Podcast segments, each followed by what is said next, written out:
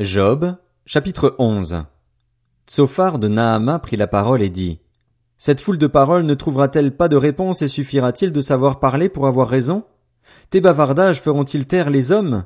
Te moqueras-tu sans que personne ne puisse te confondre? Tu affirmes, ma manière de voir est indiscutable et je suis pur à tes yeux. Si seulement Dieu voulait parler, s'il ouvrait la bouche pour te répondre et te révélait les secrets de sa sagesse qui dépassent de loin notre compréhension, tu verrais alors que Dieu oublie, à ton avantage, une partie de ta faute. Prétends-tu pénétrer les profondeurs de la pensée de Dieu? Prétends-tu découvrir ce qui touche à la perfection du Tout-Puissant? Elle est aussi haute que le ciel, comment t'y prendras-tu? Elle est plus profonde que le séjour des morts. Que pourras-tu en savoir?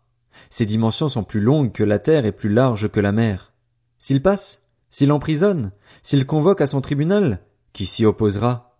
En effet, il discerne les hommes faux, il voit l'injustice sans même y prêter attention. En revanche, l'homme à la tête creuse aura de l'intelligence quand le petit d'un âne sauvage naîtra comme un être humain. Quant à toi, si tu changes d'attitude, si tu tends tes mains vers Dieu, si tu éloignes l'injustice de ta façon de faire, si tu ne laisses pas le crime habiter sous tes tentes, alors tu pourras lever un front dépourvu de tâches, tu seras ferme et sans peur.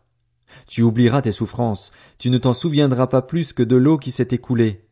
Ton existence aura plus d'éclat que le soleil en plein midi, tes ténèbres seront pareilles à la lumière du matin, tu reprendras confiance parce qu'il y aura de l'espoir.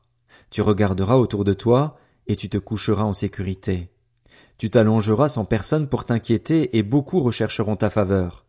En revanche, les yeux des méchants s'épuiseront à chercher sans succès un refuge.